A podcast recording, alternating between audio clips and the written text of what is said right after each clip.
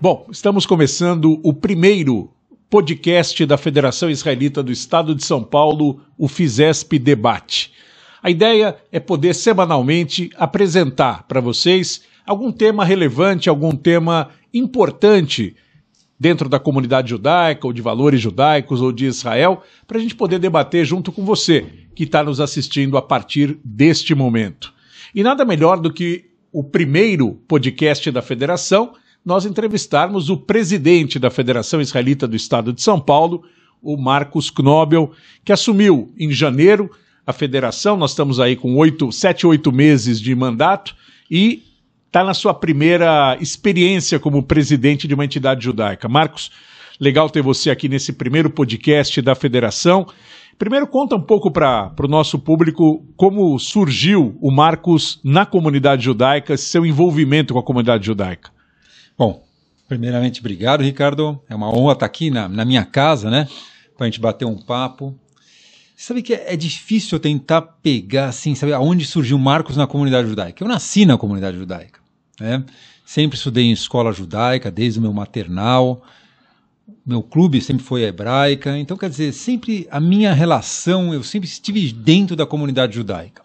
Talvez, é, quando eu estava na, na escola no Bialik, eu não participei de nenhum movimento juvenil, mas com o tempo, frequentando mais Hebraica, conhecendo pessoas novas, você vai vivendo essa comunidade. E quando eu entrei no Hospital Albert Einstein, depois que eu me formei, eu pude já atuar profissionalmente dentro do hospital, o Einstein tem um espírito, um espírito filantrópico muito bom.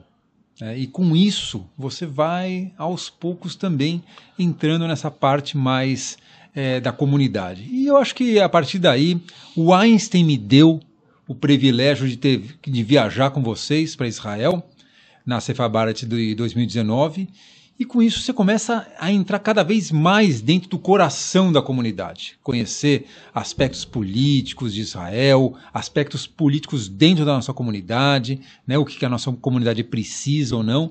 E eu posso dizer sim que é maravilhoso trabalhar pela comunidade. Cansa, né, mas é um cansaço que te, te faz você se sentir bem, né? Você fazer um trabalho comunitário, você vê você ajudando a nossa comunidade, a nossa sociedade, faz bem para o nosso coração. Então é a partir daí que começou a surgir, eu espero que, que eu continue na, dentro da, da vida comunitária por muitos e muitos anos. Eu sei que é, você veio para a Cefá, mas a estrela naquele momento era a Lara, tua esposa, que Exato. Já era extremamente Talvez atuante, né? Talvez a Lara, né, eu posso dizer que a Lara teve uma, uma trajetória muito parecida com a minha, né? Talvez a Lara, a Lara veio de uma família mais tradicional que a minha, ela participou de movimentos juvenis e ela entrou nessa vida comunitária, nessa vida filantrópica antes do que eu, né? Porque ela começou na diretoria da divisão feminina do Fundo Comunitário, que culminou na indicação dela de ser a presidente da divisão feminina. E com isso daí, você que tá, eu, eu que estou sempre junto com ela, você mergulha junto também com ela. E talvez é, esse daqui pode ter sido a gota d'água para eu ter me envolvido cada vez mais na comunidade.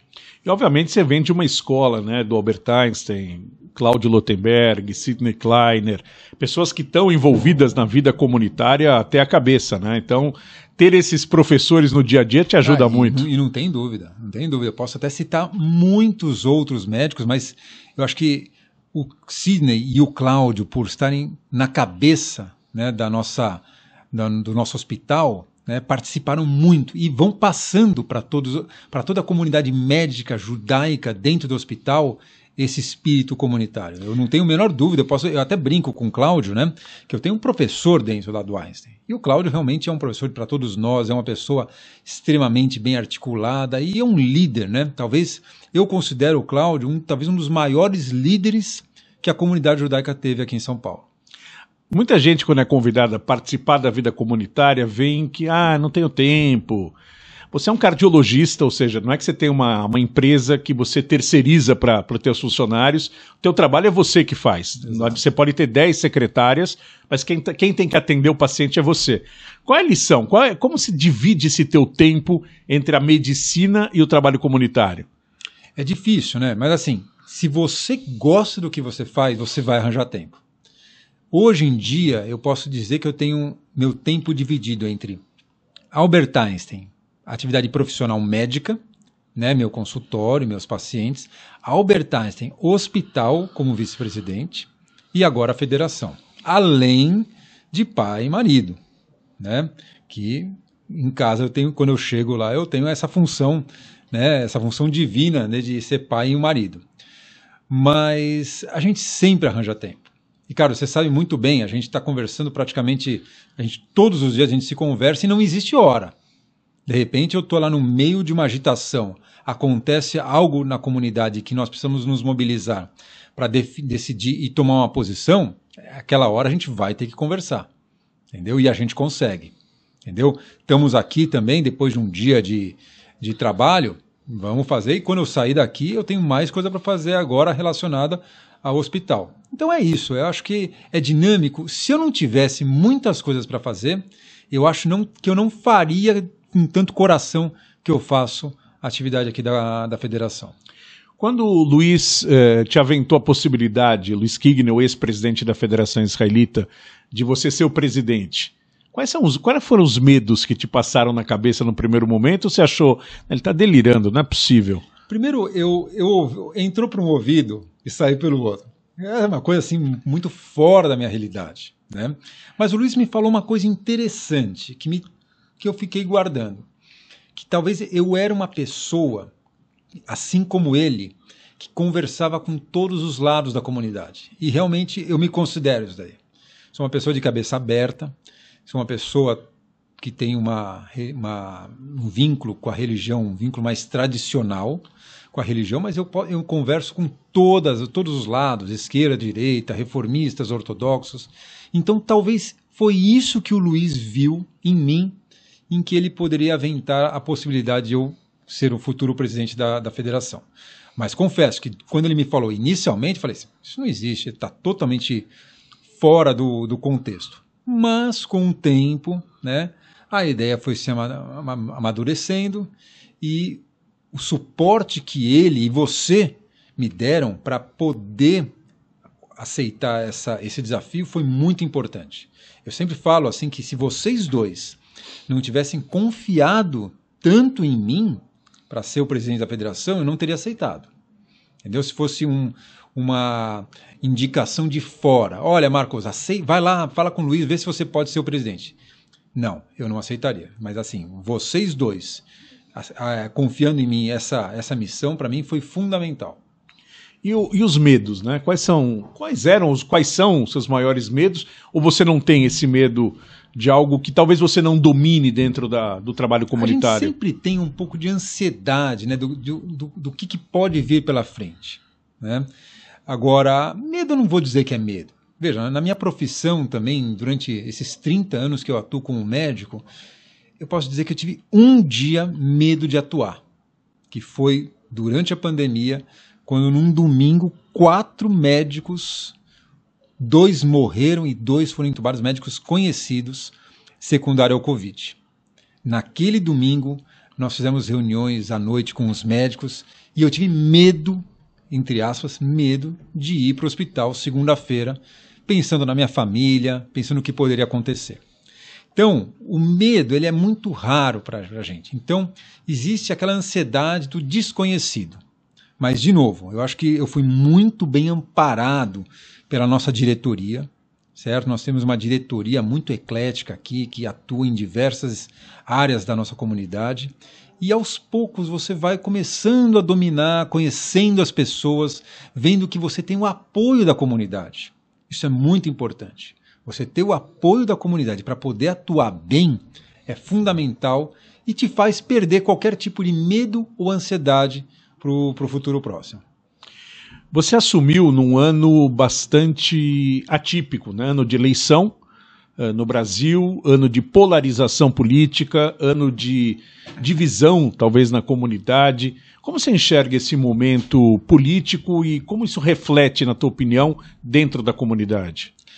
Olha, esse aspecto da comunidade a gente já conhece, né? Todo mundo sabe, desde a da época da eleição do, do, do Bolsonaro, que surgiu aquele grupo judeus contra Bolsonaro, judeus pró-Bolsonaro, judeus a favor de Lula. Então a gente já sabia que esse processo eleitoral ele vai mostrar para a sociedade também o que é a nossa comunidade, que é um retrato da sociedade.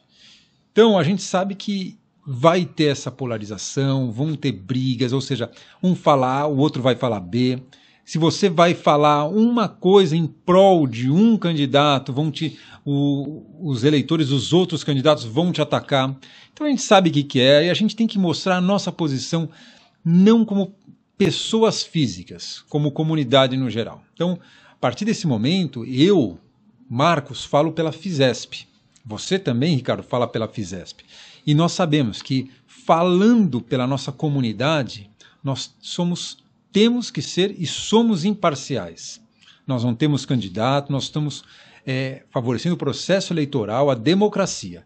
E, independente de quem for eleito, terá o nosso apoio, caso sejamos respeitados por essa, esse partido também que seja eleito. Então, é, eu acho que é basicamente isso daí. Momentos tensos pela frente vão vir, assim como também ano que vem... Essa, essa é a dinâmica comunitária. A nova realidade. A nova realidade. E cabe a nós sermos os mediadores disso daí. É, você acha que tem fronteira, Marcos? Por exemplo, é, vou dar um exemplo que aconteceu na França. Na França, eles não quiseram receber uma candidata a presidente da República porque ela ultrapassava a fronteira que a comunidade julgava naquele momento ser uma fronteira democrática, ou enfim... Era uma candidata que era contra os valores de outras minorias, etcétera.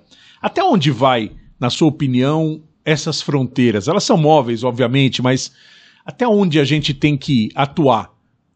Veja, a gente tem casos claros aqui. Nós temos alguns partidos, os chamados partidos nanicos, que são extremamente antissemitas, né? E tem algumas, alguns aspectos assim, com antissemita declarado, nós não vamos conversar. O que, que eu vou ganhar conversando com um antissemita, uma, sentar numa mesa numa pessoa que, não nos, não, que nos odeia? Entendeu? Agora, todos os partidos eles podem ter suas, suas visões, né? E cabe a nós conversar com eles. Infelizmente, pode, um grupo pode não, não aceitar que se converse com, com determinados candidatos, mas essa é a nossa missão. Nós temos que abrir a, as portas da comunidade e se esse grupo... um grupo determinado fala algo contra nós, vamos tentar mediar, né? A gente sabe que nem tudo é o embate. Muitas vezes a conversa, mediar, você se explicar a situação, você consegue é, construir pontes, né? Como se fala, é, juntar a, as pessoas e evitar esse, esse embate que pode ser prejudicial para a nossa comunidade no futuro. Outro tema que eu acho que é fundamental dentro da federação e a gente... despende um tempo importante, é o tema da educação, educação judaica. Eu acho que esse projeto do Fundo de Bolsas talvez é o maior projeto filantrópico já criado na comunidade, com apoio total aqui da federação.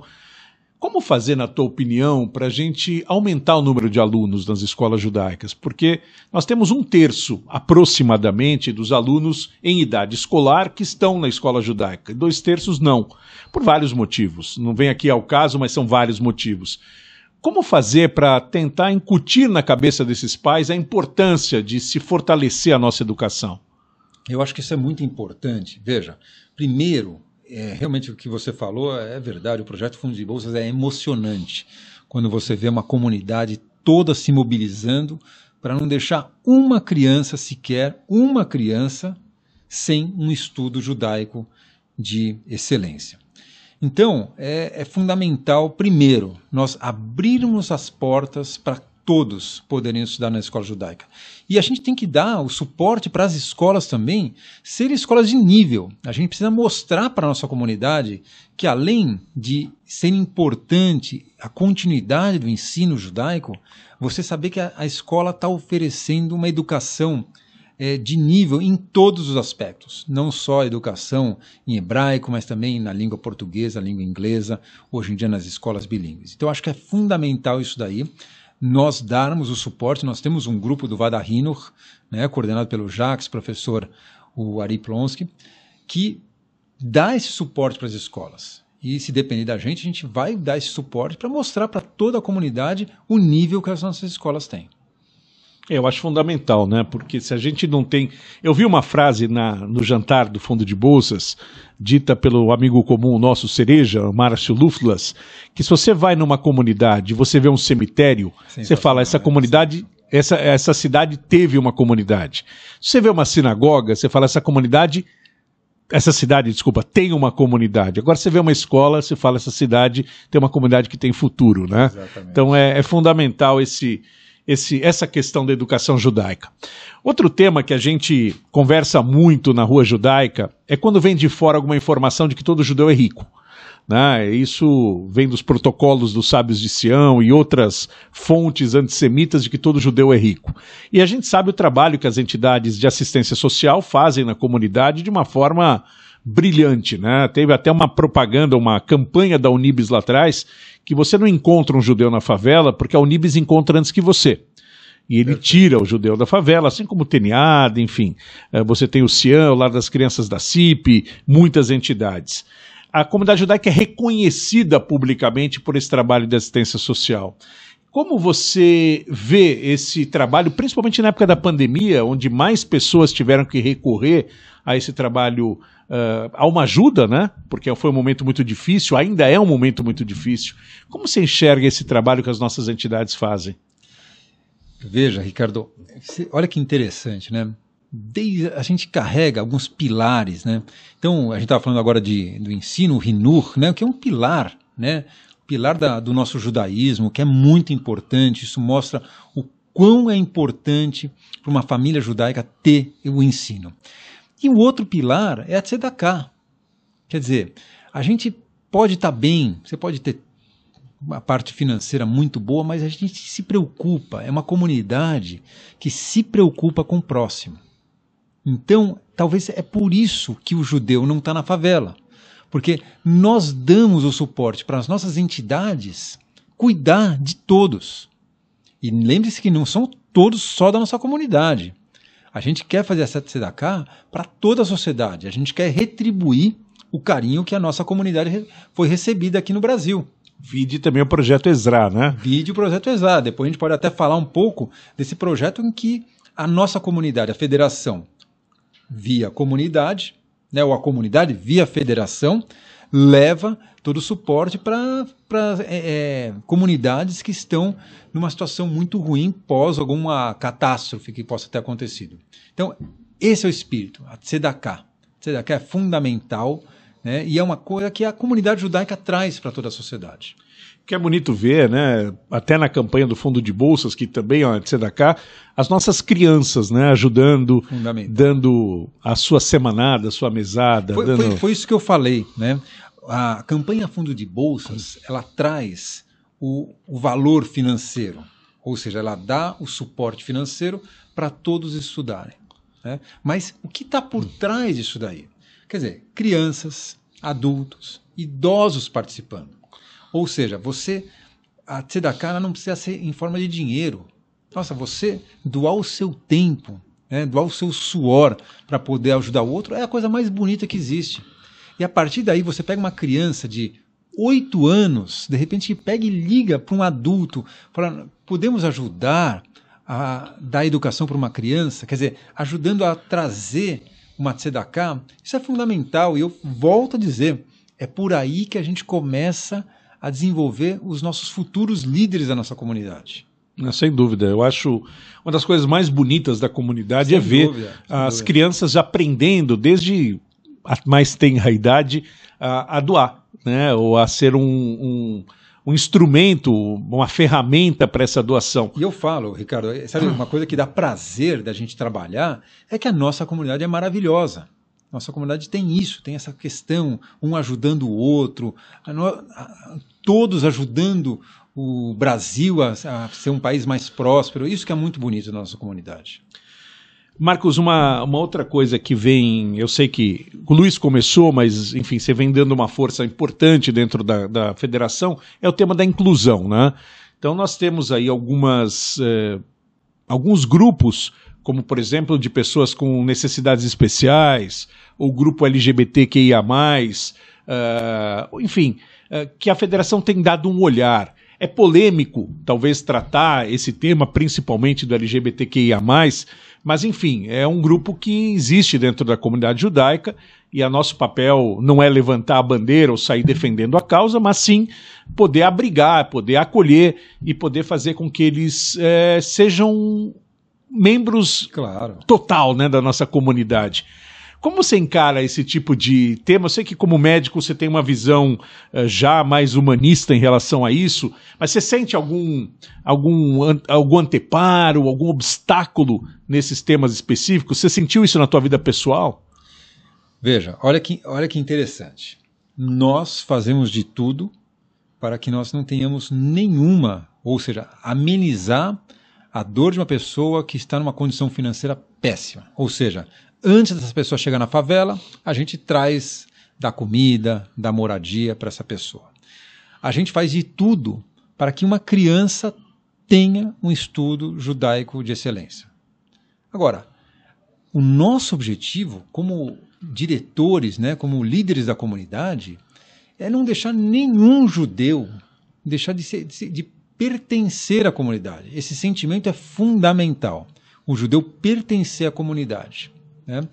Então, existem grupos L G B T Q I A mais, que às vezes são marginalizados dentro da sociedade, não nem precisamos falar da comunidade, né? São marginalizados, marginalizados dentro da sociedade, quiçá ainda na nossa comunidade, entendeu? Pessoas com deficiência, né? Que também, por causa da deficiência, por falta de acesso, também a, se auto se isolam da comunidade. Os idosos, será que os idosos eles não têm o acesso também a participar de projetos dentro da comunidade? Então, essa, essa inclusão que a federação faz para essas pessoas é fundamental. Controverso? Sim, nós sabemos que é controverso, tem pessoas que é, vão falar contra, não, vocês não podem levantar essa bandeira, mas enquanto tiver um judeu dentro da nossa comunidade que não se sinta pertencente à comunidade, nós temos que fazer alguma coisa. Nós temos que reinseri-lo dentro da comunidade. E existem maneiras para se fazer isso daí. Eu acho que é aí que entra a questão dos grupos do Hineni, do L G B T Q I A mais, né? O Haverim, grupos do, dos idosos até o cento e vinte. Então, acho que é fundamental esse trabalho também que a federação faz. O tema, um, assim, você coordenou na federação o comitê Covid, né? Uma coisa inesperada para toda a humanidade, de repente passar por uma pandemia que eu acho que o mundo nunca passou deste tamanho, onde o mundo se fechou. E, obviamente, as pessoas mais idosas, e você tocou nesse tema agora, se sentiram ainda piores por não dominarem a tecnologia, né? Porque houve uma explosão de reuniões e eventos por Zoom, por vários tipos, e os idosos acabaram ficando perdidos, né? Eles não puderam ver seus filhos, seus netos, e tampouco agir ou interagir via eh, tecnologia. Eh, você atende idosos também no teu consultório. Como você sentiu isso? Quer dizer, você ouviu relatos em primeira pessoa? É, e de que forma você acha que o nosso trabalho da federação pode ajudar a inserir novamente essas pessoas no seio comunitário depois de uma provável depressão que elas passaram? Olha, infelizmente, para todos nós, né? Mas talvez para os idosos, a pandemia foi péssima, né? Foi muito ruim, porque além de isolá-los, elas não poderiam ter contato com netos, com seus filhos, sabe, ficaram em casa, deixaram às vezes de se tratar, então foi muito ruim. Infelizmente eu já vi de muita gente que foram dois anos perdidos na vida. É, quando você pega uma criança, dois anos perdidos é muito ruim, mas o idoso talvez, que já está chegando no fim da sua vida, perder dois anos, ou, eu não digo que foi perder, mas ouvir deles que perderam dois anos foi muito ruim. É muito doloroso para todos nós ouvirmos. E cabe a nós agora tentar trazer eles de volta, dar esse suporte, orientar quando é o momento de voltar. Quer dizer, já foi o momento de voltar, mas talvez foi esse o papel do nosso comitê Covid, né? Alertar a todos que era o momento de isolamento para preservar a coisa mais importante nossa, que é a vida, independente de ter que passar por momentos de depressão, mas É, nós sabíamos que o mais importante naquele momento era preservar a vida e depois também a maneira segura de se voltar. Quer dizer, seria muito fácil para a gente falar assim, olha, chegou Yom Kippur, Yom Kippur, mas infelizmente nós estamos na pandemia, cada um fica na sua casa, reza, quer dizer, e a fé? E a pessoa que é muito, e para a pessoa que é muito importante estar numa sinagoga junto, então quer dizer, foi, o Comitê Covid foi fundamental. A gente era prazeroso a gente poder ver a gente, as pessoas ouvindo o que nós tínhamos para passar, para que todos pudessem voltar à sua rotina com, uma, com a maior segurança possível. Sinagogas, serviços religiosos, marrané, quer dizer, as escolas. Então, tudo isso daí foi muito importante. Acho que o Comitê Covid teve um papel fundamental dentro da comunidade. Eu não tenho dúvida disso. E, e o interessante é que as entidades seguiram, né, as orientações. Isso, Nós é montamos esse Comitê Covid, capitaneado por você, mas colocamos, por exemplo, na época, um médico que a gente queria, um infectologista, né? E nós convidamos o, essa pessoa maravilhosa que é o Jean Gorinstein, membro da comunidade, enfim, colega de Bom Retiro, de Renascença, e de repente, no meio do caminho, ele virou secretário da Saúde do Estado de São Paulo. Eu até brinco com ele, eu falei assim que talvez ele ter participado do Comitê Covid foi o principal fator que levou ele para ser secretário da Saúde. Mas, e você veja que interessante, como é uma pessoa que fez o bem para a nossa comunidade também, né? Mesmo ele, como secretário da Saúde, como médico, né? Ele se dedicou de corpo e alma para o nosso Comitê Covid. Eu me lembro quando ele foi escolhido, a gente falou, olha, Jean, fica à vontade, né? Ele falou, em primeiro lugar, a minha comunidade. Foi sensacional. E não nos abandonou sou... um segundo sequer e participou de todas as reuniões. É um Eu sempre falo, o Jean, olha, uma pessoa como ela é um orgulho para a nossa comunidade. É um orgulho, é um orgulho. É, Marcos, cada presidente coloca o seu, o seu, o seu ponto, né? E coloca a sua cara, né, na federação. Então nós tivemos já presidentes é, empresários, já tivemos presidentes advogados. Talvez você é o segundo médico, o doutor José Knoplich foi presidente da federação lá atrás, não, não, não era atuante ainda. É, e você vem trazendo algumas ideias de montar alguns comitês ligados à área da saúde. Quais são os teus planos nessa área? Então, bom, primeiro que até pensei assim, olha, se Deus quiser, acaba essa pandemia, a gente troca esse nome Comitê Covid e coloca um Comitê Saúde, né? E tem uns aspectos que são muito interessantes, não só ligados única e exclusivamente à parte saúde, mas que tem uma conotação importante, principalmente da parte mental, né? Então, é, muitas pessoas da comunidade já vieram falar, chegar para a gente e falar, às vezes, de comportamento dos jovens, comportamento às vezes agressivo, o abuso de álcool, cigarro e inclusive drogas ilícitas também. Então isso é muito importante. Veja, nós, eu sempre falo, a comunidade judaica é um espelho da sociedade e nós não estamos isentos de ter esses problemas. Hoje em dia, o álcool e drogas é muito problemático. Além disso, nós temos também distúrbios comportamentais dentro das nossas, das nossas escolas em que a gente precisa dar esse suporte. Nem toda escola tem toda a infraestrutura necessária com psicólogos, enfermeiros é, e que possam é, dar esse, esse suporte e seguimento para essas crianças. Muitas escolas não têm e cabe a nós congregar todas as entidades que querem ajudar a poder tratar essas crianças, quer seja por educação, orientação, quer seja por tratamento mesmo, quer seja também por um suporte psicológico.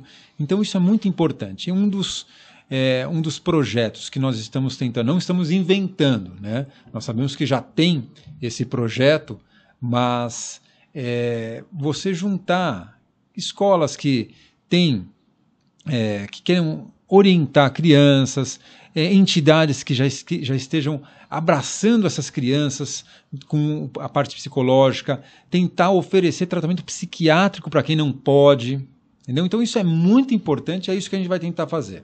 Infelizmente a gente acompanha, né, não na comunidade, mas no, no geral, uh, o número de suicídios vem crescendo.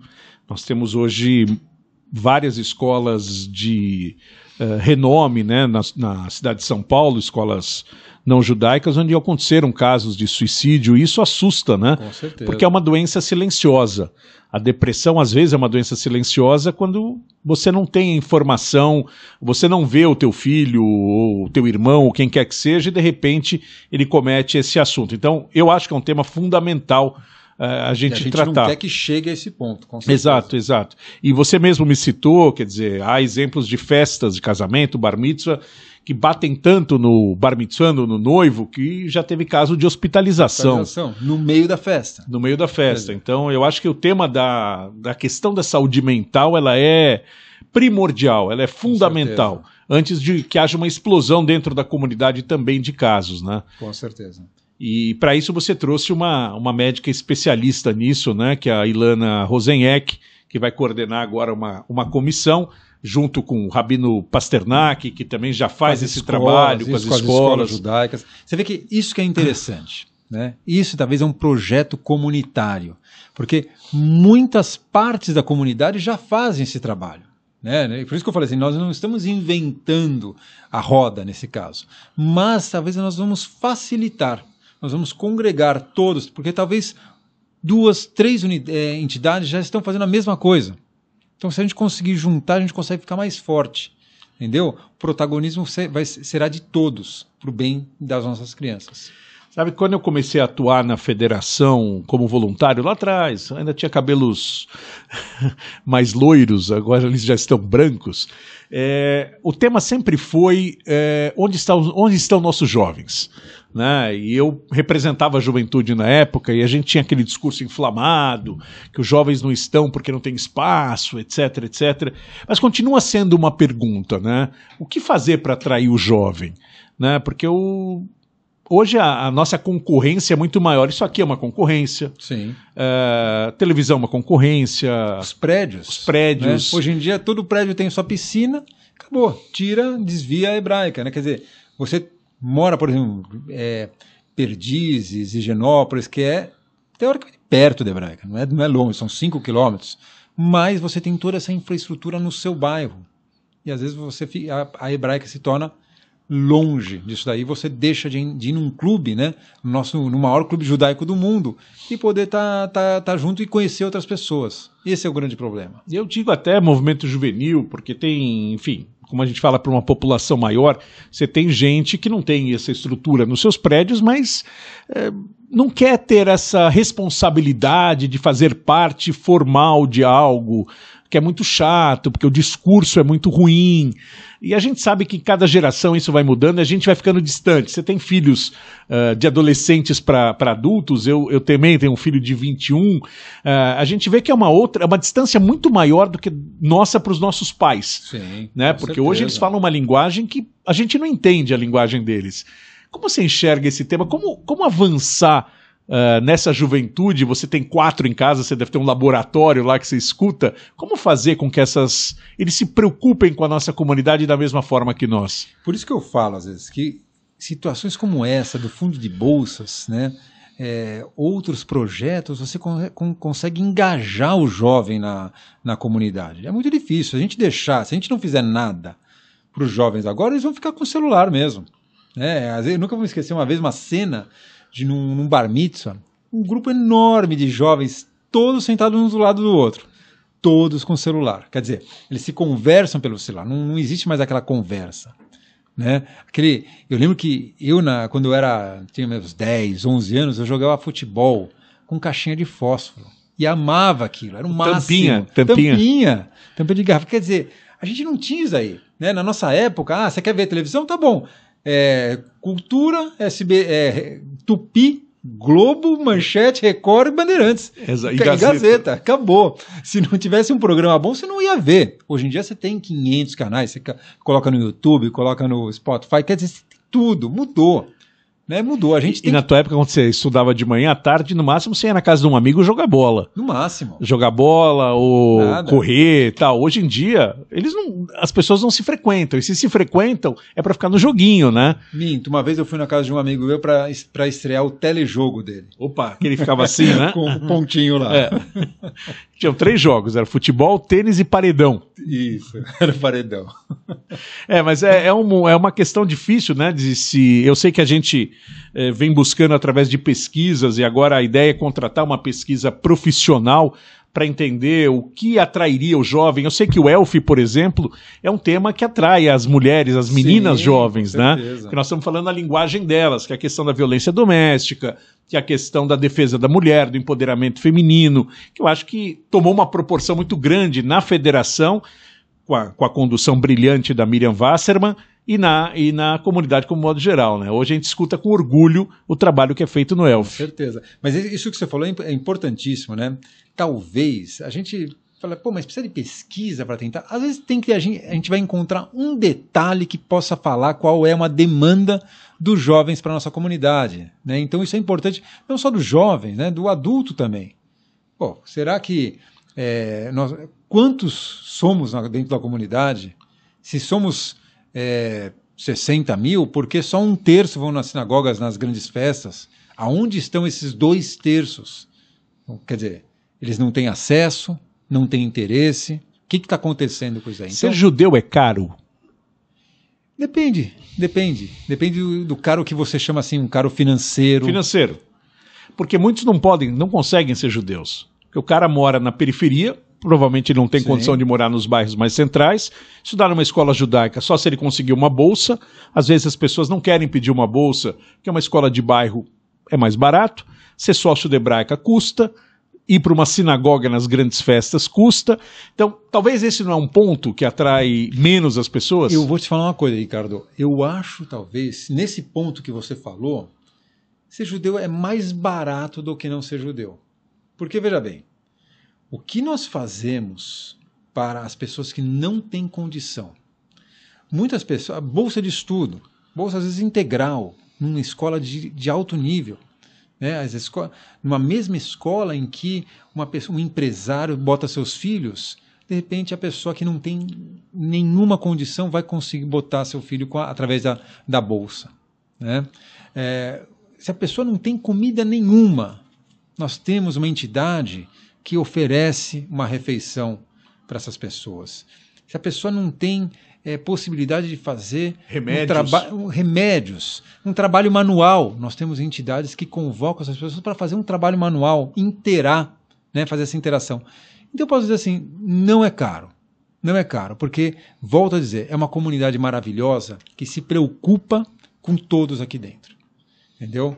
Então, é óbvio, você fala assim, não, eu quero comer comida kasher, que é uma comida que tem que ter, é, que é um pouco mais cara do que normal. Aí tudo bem, nesse, nesse aspecto sim. Também tem entidades que doam, né? E também tem entidades que doam. Eu, eu, eu digo assim, volto a falar, a comunidade é muito boa. Nossa comunidade é maravilhosa, ela se preocupa com os que não têm. É, eu às vezes é, ouço, né, na rua judaica, porque a gente fica muito restrito às entidades, mas é interessante ouvir na rua judaica que o cara não pode ir na Hebraica porque ele não tem condição financeira. Agora, sabemos que a Hebraica faz questão que mesmo que a pessoa que não tenha condição financeira faça um acordo e seja sócio da Hebraica, com né? Certeza, e, com certeza. E... Enfim, é o que você falou, a comunidade ajuda, a pessoa também tem que ter um pouco de boa vontade e disponibilidade de buscar Essa, essa contribuição, essa ajuda que a comunidade judaica pode dar. É. Que eu acho que o que é mais importante na comunidade, que é a nossa fé, a nossa, nosso sentido de comunidade, isso é de graça, né? Com certeza. Você vê, mesmo entidades que, que, são, que são ricas, entre aspas, né? Vamos pegar um, o exemplo do Einstein, né? O Einstein, ele mantém quase mil pessoas, né? Que sem, sem condições a parte de saúde delas. Então, quer dizer, isso que é muito importante. Para a gente caminhando já para a nossa finalização, depois a gente pode fazer outros bate-papos aqui, que eu acho que é sempre bastante rico. É... Você acha que falta diversidade na liderança comunitária? Eu acho que a gente está progredindo cada vez mais, né? Se, você, se a gente for analisar a nossa diretoria, né? Nossa diretoria, a gente fez questão, né? Eu chamei com...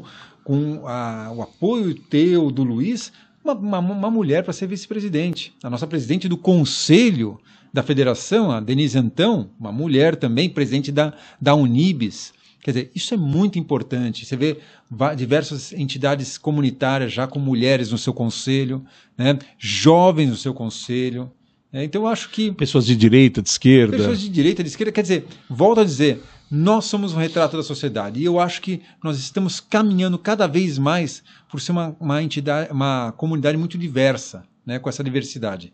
Então eu acho que nós estamos no caminho certo. Marcos, obrigado. Só vou te comentar uma coisa que eu acho interessante. Eu vi tua entrevista antes de você assumir com o Ronaldo Gomlewski. Você foi bem. Você está muito melhor. Você está evoluindo eu, muito eu, rápido. Eu acho que talvez é a convivência com o meu diretor executivo aqui da federação que está me deixando assim. Não, então. não, não. Essa é a tua capacidade. Você está muito melhor. A coisa está fluindo muito vamos bem. Vamos fazer essa entrevista no meu quarto ano. Vamos ver como vai estar... Vai tá... Pelo menos alguns cabelos bom, mais brancos. Bom que ele branco. já falou em, em sucessão, que ele vai continuar daqui dois, hein? Bom, já falou. Tem jeito. Bom, pessoal, muito obrigado. Eu quero agradecer o Jairo Rosen, que é o nosso faz tudo aqui para que o podcast vá para o ar. Esse é o podcast da Federação Israelita do Estado de São Paulo, o FISESP Debate.